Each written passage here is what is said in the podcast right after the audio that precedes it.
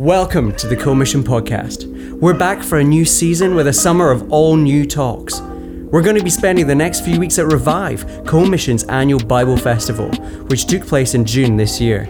Coming up, we'll have talks from Jason O'Shea, Rachel Jones, Jason Roach, and more. But today we're hearing from one of our big top speakers and one of the pastors at Brixton Local Church, Yannick Christos Wahab. Yannick was speaking on propitiation as he preached from Leviticus 16, verses 1 to 22. This world, this world that we live in, this world is broken. Right? This world is broken. For many of us who live in London, we know this every time we're on our way to work, it's rush hour, you're trying to catch the train, it's the central line, and it's already full, and you just squeeze on to the train. And, and as the train is moving and you're squashed up against the door, you're reminded that this world is broken. Right? You're reminded that this is not the way this world was meant to be. But there are also some far more serious things that remind us about the brokenness of this world. Right? When we look at extreme poverty in the world, when we think about the reality of disease, when we think about knife crime in London, and it seems every day you, you turn on the news, someone else has lost their life. And even if we don't die through knife crime, the truth is, as Kevin said earlier, every single one of us will die. And when we experience death, we are reminded that this world is broken. And no one will really disagree with that. Everyone kind of agrees that this world is broken. But biblically, we really we have to say more. Because this world isn't just broken, this world is cursed. This world is cursed by God. And it's cursed by God because God is angry with sin. The way this world is, the brokenness of this world, it points to something. It points to the fact that God is angry with sin. But then we must take it one step further, right? Because sin isn't just some abstract thing over there. God is angry with sinners. God is angry with sinners. And when we look at the injustice, when we look at the evil that we see in this world, it's a good thing that God is angry with sin. But we wouldn't want a God who is indifferent to the kind of evil that we see in the world. But the bad news is that we are the cause of the evil and the injustice in this world. Right? The, the bad news is that we, we are the cause. And so, therefore, God is not just angry with sin, God is angry with us as sinners. And what this means ultimately is that there is death in the world and that we cannot be in the very presence of God. We see this in the, the very first sin in Genesis 3. Ultimately, the, the, consequences, uh, the consequence of that sin is that death comes into the world, and Adam and Eve are removed from the Garden of Eden. They're removed from the presence of God. All right? And so the question then is how can sinners like us dwell with God if God is angry with sinners? And this question of how sinners can dwell with God is the question that Leviticus 16 helps us to answer. The chapter begins with these verses. The Lord spoke to Moses after the death of the two sons of Aaron who died when they approached the Lord. The Lord said to Moses, Tell your brother Aaron that he is not to come whenever he chooses into the most holy place behind the curtain in front of the atonement cover on the ark, or else he will die. For I will appear in the cloud over the atonement cover. And so Leviticus 16 is specifically framed with reference to something that happened back in Leviticus 10. And in Leviticus 10, what happened was that Aaron's sons, two priests, they tried to go to God in the tabernacle where God dwelt. They, they tried to approach God in their own way. And the result was that God killed them. And God killed them because God is angry with sinners. We, we can't approach God, we can't waltz into God's presence if He is angry with us as sinners. If we can, if there's going to be any access to God, something has to be done about God's anger with sin, God's anger with sinners. And the day of, the, the day of atonement is God's answer to that problem. Right? How can sinners like us be in God's presence? And once we see that, we see the beauty of Leviticus 16. And we see the, the beauty of the whole book of Leviticus. Right? Leviticus is typically the place where Bible reading plans go to die. Right? Um, you, so you start off your year you're convicted, you haven't been reading your Bible, and like this year you're going to do it, and you start off with Genesis, and it's like Abraham and Joseph, it's all great. And then Exodus is basically the Prince of Egypt, so that's great. and then you get to Leviticus, and it's just like, what is this? And you keep trying to push and push and push and push, and then in the end you just give up. And, you know, I'll, I'll pick it up next year. But as soon as we, once we recognize the seriousness of our sin, we recognize that at the heart of this chapter, at the heart of the whole book, right, Leviticus 16 is right at the heart of this book. At the heart of this book is the story of God's grace and how, how God wants to bridge the gap between us and Him, how God wants to invite us in as sinners into His very presence. The, the truth is, we are sinners. We have no business in God's presence. We have no right to be there without facing the judgment of God. And yet, the beauty of Leviticus 16 is that God provides a way for us to come to Him, though we are sinners. Because, yes, God is angry with the world, and yes, God is angry with sinners, but God loves the world. He also loves the world. And He wants to provide a way for us to have access to Him. And so it's clear that if we are going to have access to God, something needs to be done about God's anger against sin, God's anger against sinners. And the technical term for this is propitiation. Now, I, I probably should have drank more water before I tried to say that. Uh, I've been practicing all week.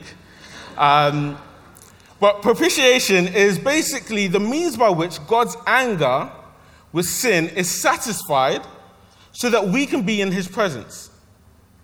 That's what propitiation is.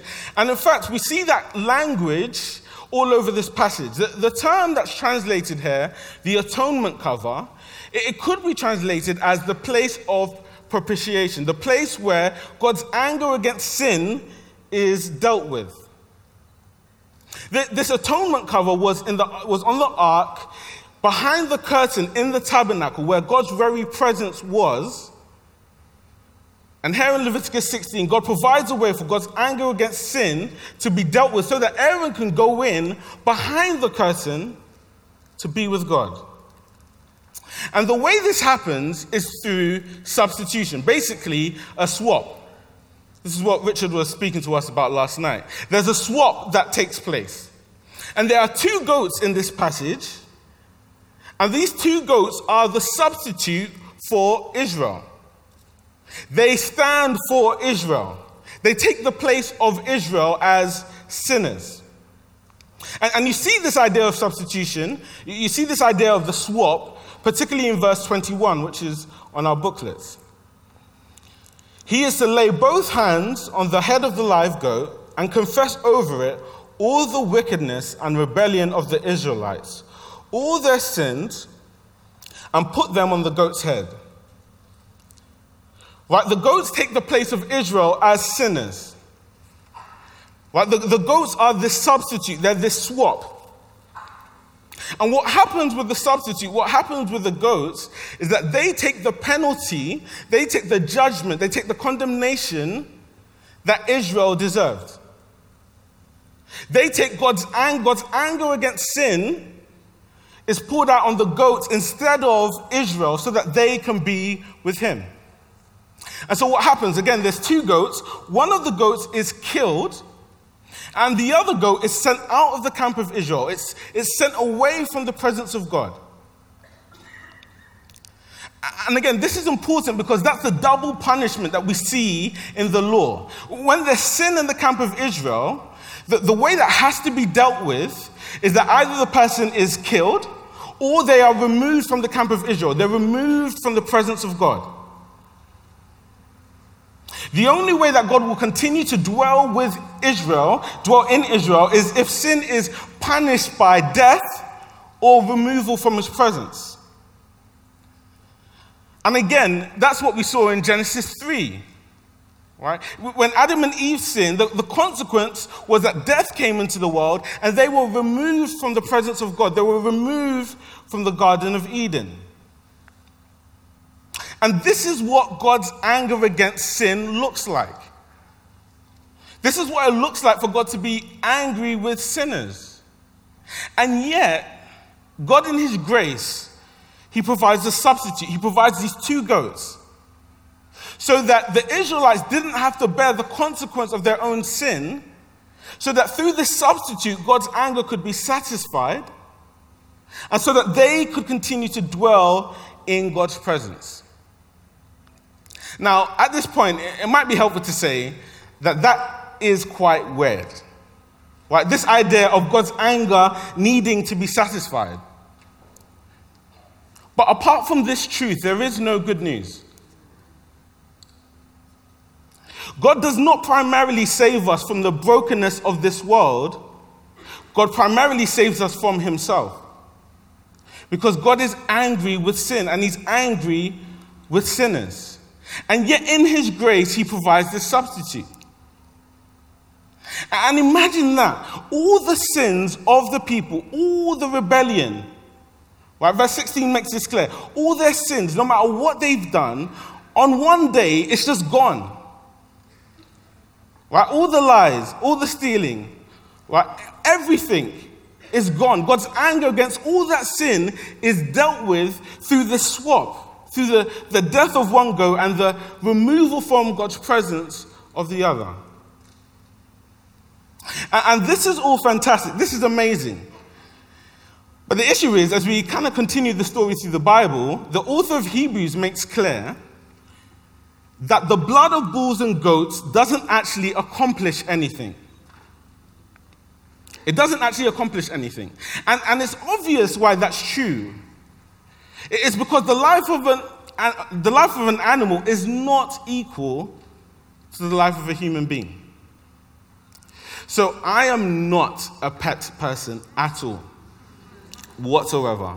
My wife is, um, and so as we were kind of negotiating before we got married, um, she got me to agreeing that we would have a pet. Right? Um, so I said, I agreed we would have a pet. But my rule, one of the things I put forward, was that we were not allowed to refer to the pet as if the pet was a family member. now, for some of you, you're looking at me in horror and you think you're a terrible person. But the, but the truth is, pets are not human beings. Right? It doesn't matter how much you love your dog or how much you love your cat, it's not the same thing. The, the life of an animal is not equal to the life of a human being. Even the, the great animals, even the really great dogs, even the spotless animal, even like a, a, a perfect, seemingly perfect animal, is not equivalent to the life of a human being. And so there's no way that an animal can really swap with a human being. If God's anger against sin is to be dealt with, ultimately it's going to take more than the blood of an animal. And so you might be asking, what was the point of this all? Is this just like pointless bloodshed? It's not. It's not because the Day of Atonement, it really does deal with the wrath of God, and it does so because it points forward to something else. It points forward ultimately to the cross. It points forward ultimately to the blood of Jesus Christ. And we see that in Hebrews 10. And if you look, Hebrews 10 should be printed on our booklets. I'll read the first three verses. Therefore, brothers and sisters, since we have confidence to enter the most holy place by the blood of Jesus, by a new and living way opened up for us through the curtain, that is his body, and since we have a great priest over the house of God, let us draw near to God with a sincere heart and with the full assurance that faith brings, having our hearts sprinkled to cleanse us from a guilty conscience and having our bodies washed with pure water. You see, the, the point of Leviticus 16 was always to point to the cross. Right? The, cross, which is the theme of this conference, and really is the theme of our lives. Because it's on the cross, it's through the blood of Jesus that God's anger against sin is dealt with.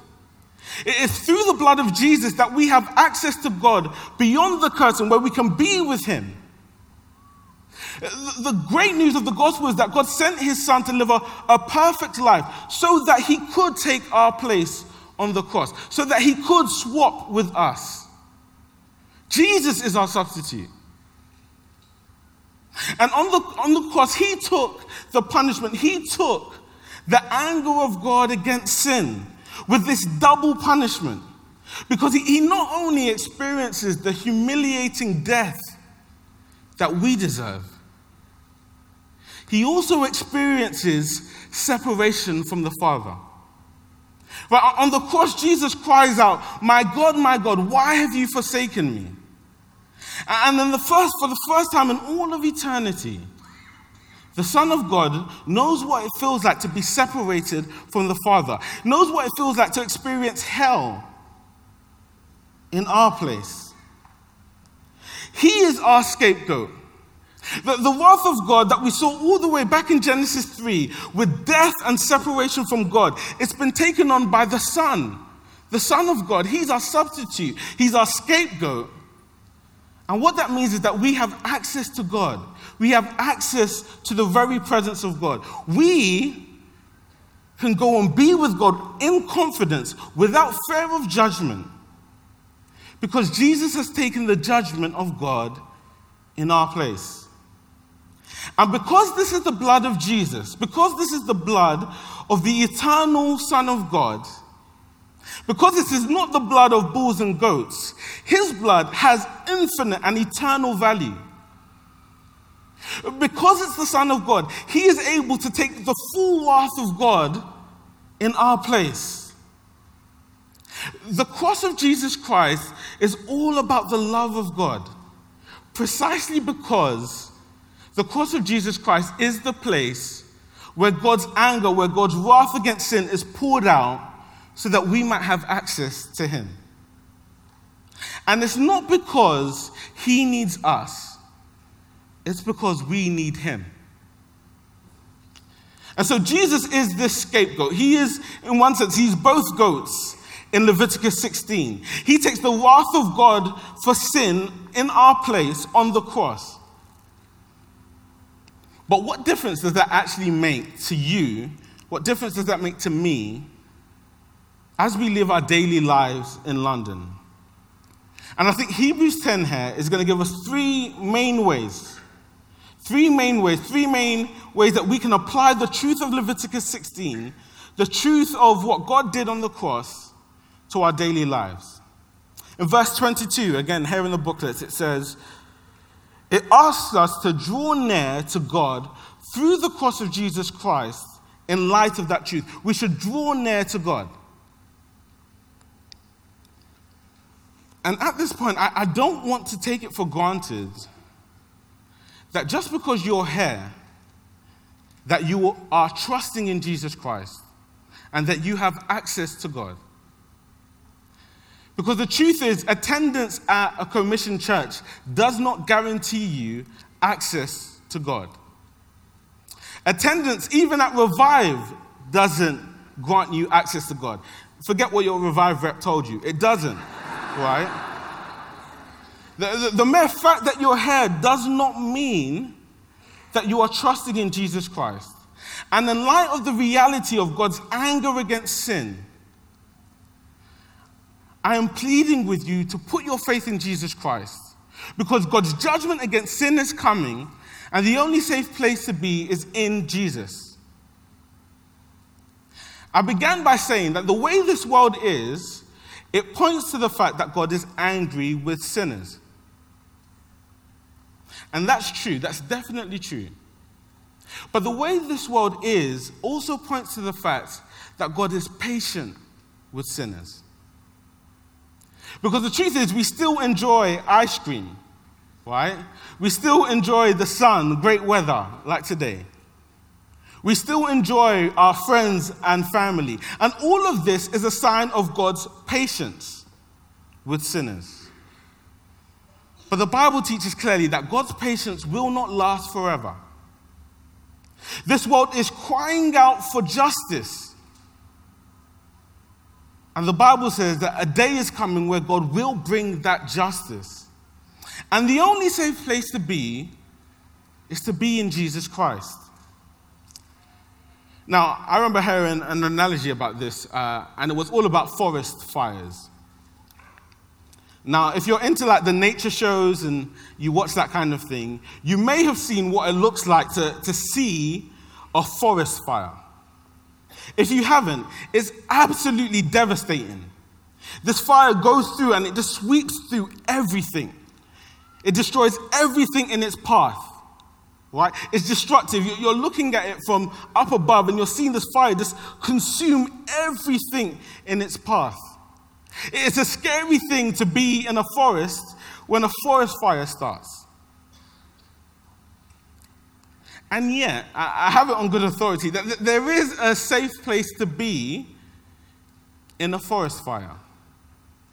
Because when a forest fire starts, when it starts going, when it burns through a place, it burns through absolutely everything that can be burned. If it can be burned, it will burn through it. It burns through absolutely everything that can be burned. And what that means is, once the fire has gone through a certain part of the forest, once it's completely burned through a certain part of a forest, it will never come back to that place again. Right? The safe place to be in a forest fire is to be in the place where the fire has already burned. And the truth is that there is a fire coming, far greater than any forest fire.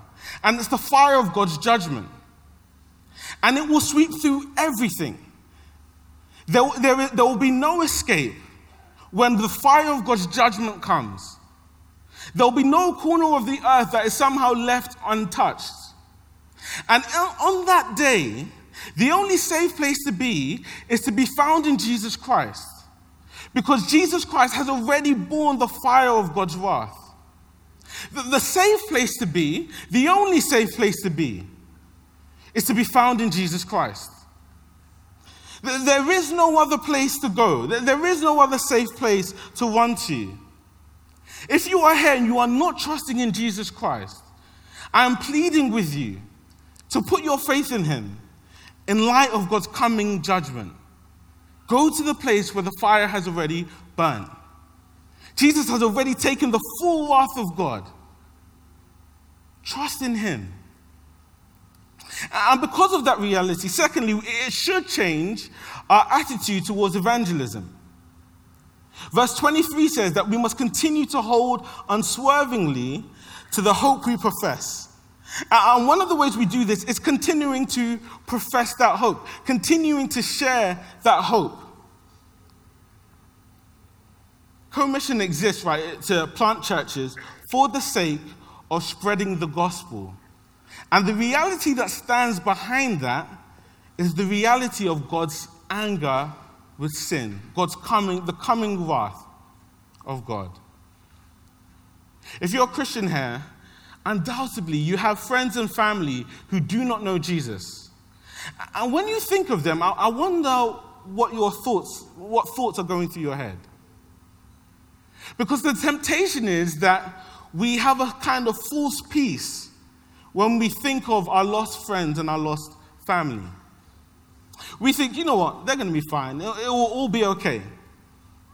But the truth is, apart from trusting in Jesus Christ, there can be no escape from the wrath of God.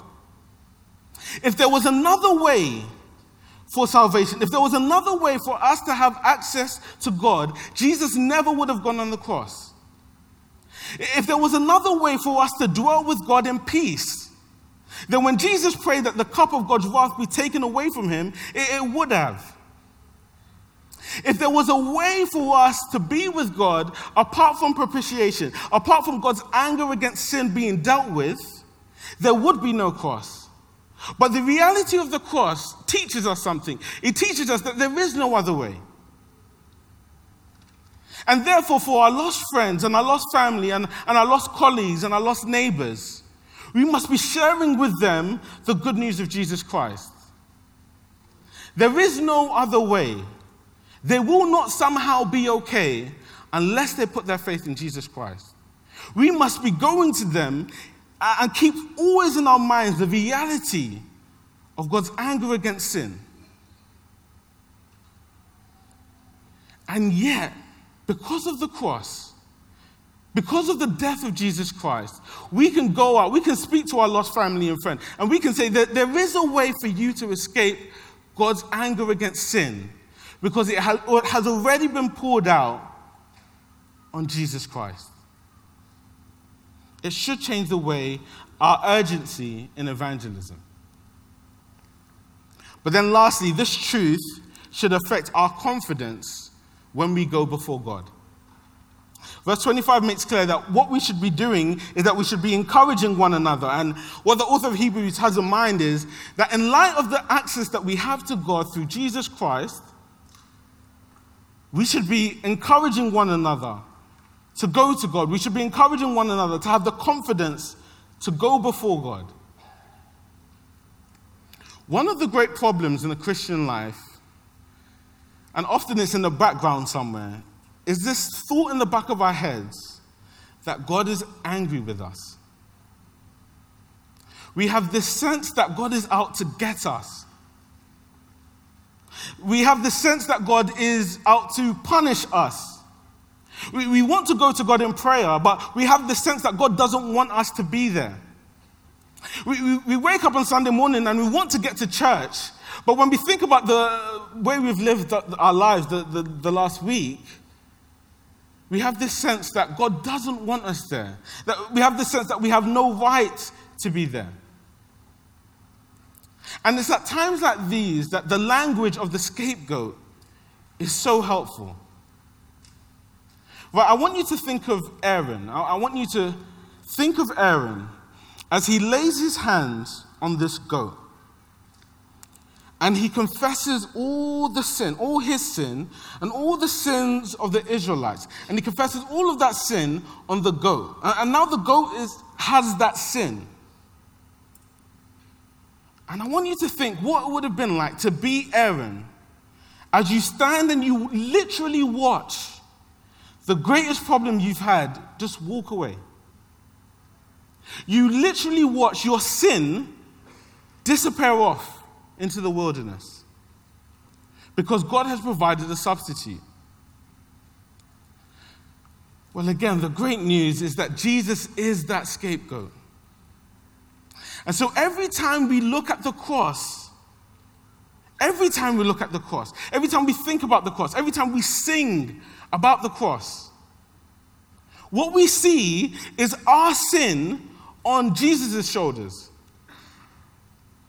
And because God's anger is because of our sin, when we see that scapegoat walk off into the wilderness, when we look at the cross, we are reminded that God is no longer angry with us.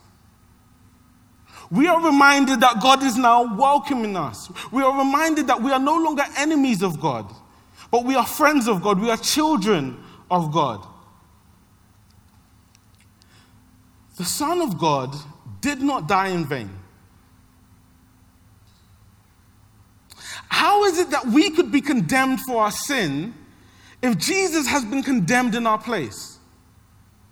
How is it that God could still be angry with us, those who are trusting in Jesus Christ, if God has already poured out his wrath on his son? Jesus has drank to the very bottom the cup of God's wrath for all who are trusting in him. And what that means is we can go confidently before God. We can go confidently before God in prayer. We can go confidently before God when we gather in worship because we know that God is no longer angry with us. We can go before God and know that because of the cross of Jesus Christ, the arms of the Father are always open wide to us. He is always, always inviting us in. He always wants us to be there. We can go before God without fear of punishment because Jesus, our scapegoat, has been punished in our place.